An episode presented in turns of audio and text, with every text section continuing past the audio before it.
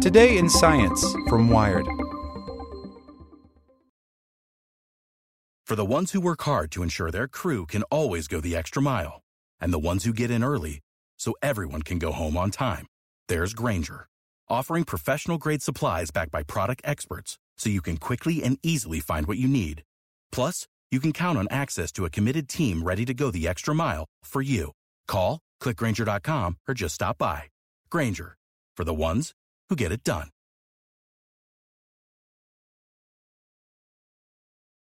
Want to learn how you can make smarter decisions with your money? Well, I've got the podcast for you. I'm Sean Pyles, and I host NerdWallet's Smart Money Podcast. Our show features our team of nerds, personal finance experts in credit cards, banking, investing, and more. And they'll help you make the most of your money while cutting through the clutter and misinformation in today's world of personal finance. You'll get clarity on strategies to help you build your wealth, invest wisely, shop for financial products, and plan for major life events. Listen to NerdWallet's Smart Money Podcast wherever you get your podcasts. Welcome to the spoken edition of Wired. We might be reaching peak indifference on climate change by Clive Thompson. Something weird is happening around climate change. Republicans are deciding it's real. Three years ago, only 49% of Republicans thought so, but by last December, it was 64%, as a Monmouth University poll found. That's a huge jump in a short time and is all the more astonishing given that the Republican president and many of his party's politicians poo poo the global emergency. Meanwhile, other parts of the electorate are really freaking out. Last year, the percentage of those who say they're very worried about global warming shot up from 21% to 29%, according to a poll by Yale's and George Mason University's programs on climate change communication. Those who've studied this shift say it's because of the recent waves of unsettling climate related news. The problem is now knocking on everyone's front door. Record breaking heat and cold, ravaging hurricanes, rampaging wildfires, and overdry forests. It's not distant, says Anthony Leiserowitz, head of the Yale program. There's a phrase I like that describes what's happening, and it helps us grasp what might be next peak indifference.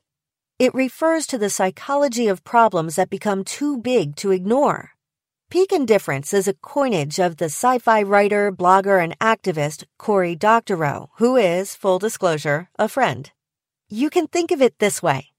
Often, when society is facing a problem that's terrible but slow growing, we ignore it. We're indifferent to the problem. Climate change isn't the only example. Think of digital privacy or income inequality. But it's perhaps the toughest to crack.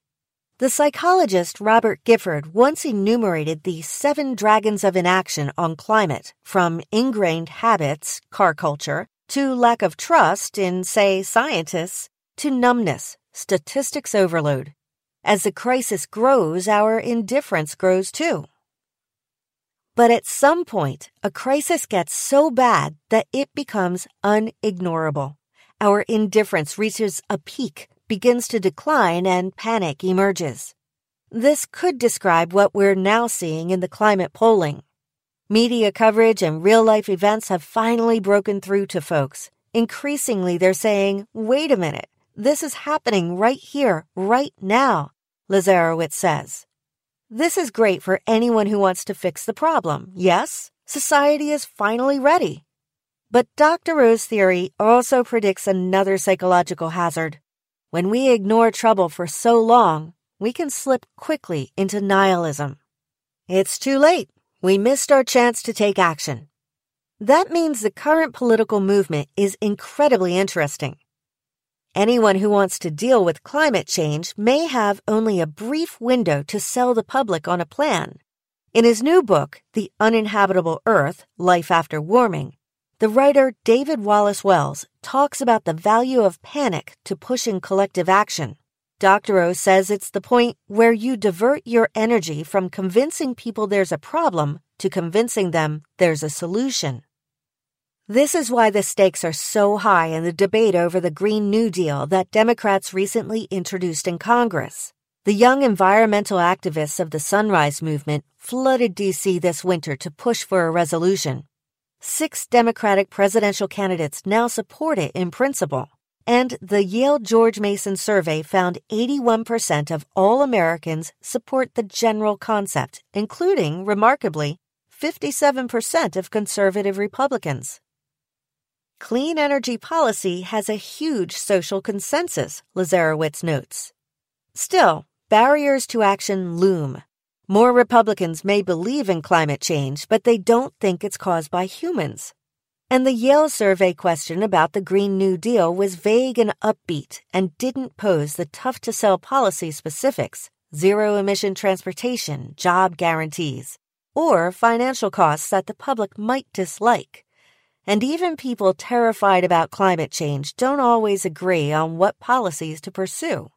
But the Sunrise activists and all of us who want action on this have to push hard now.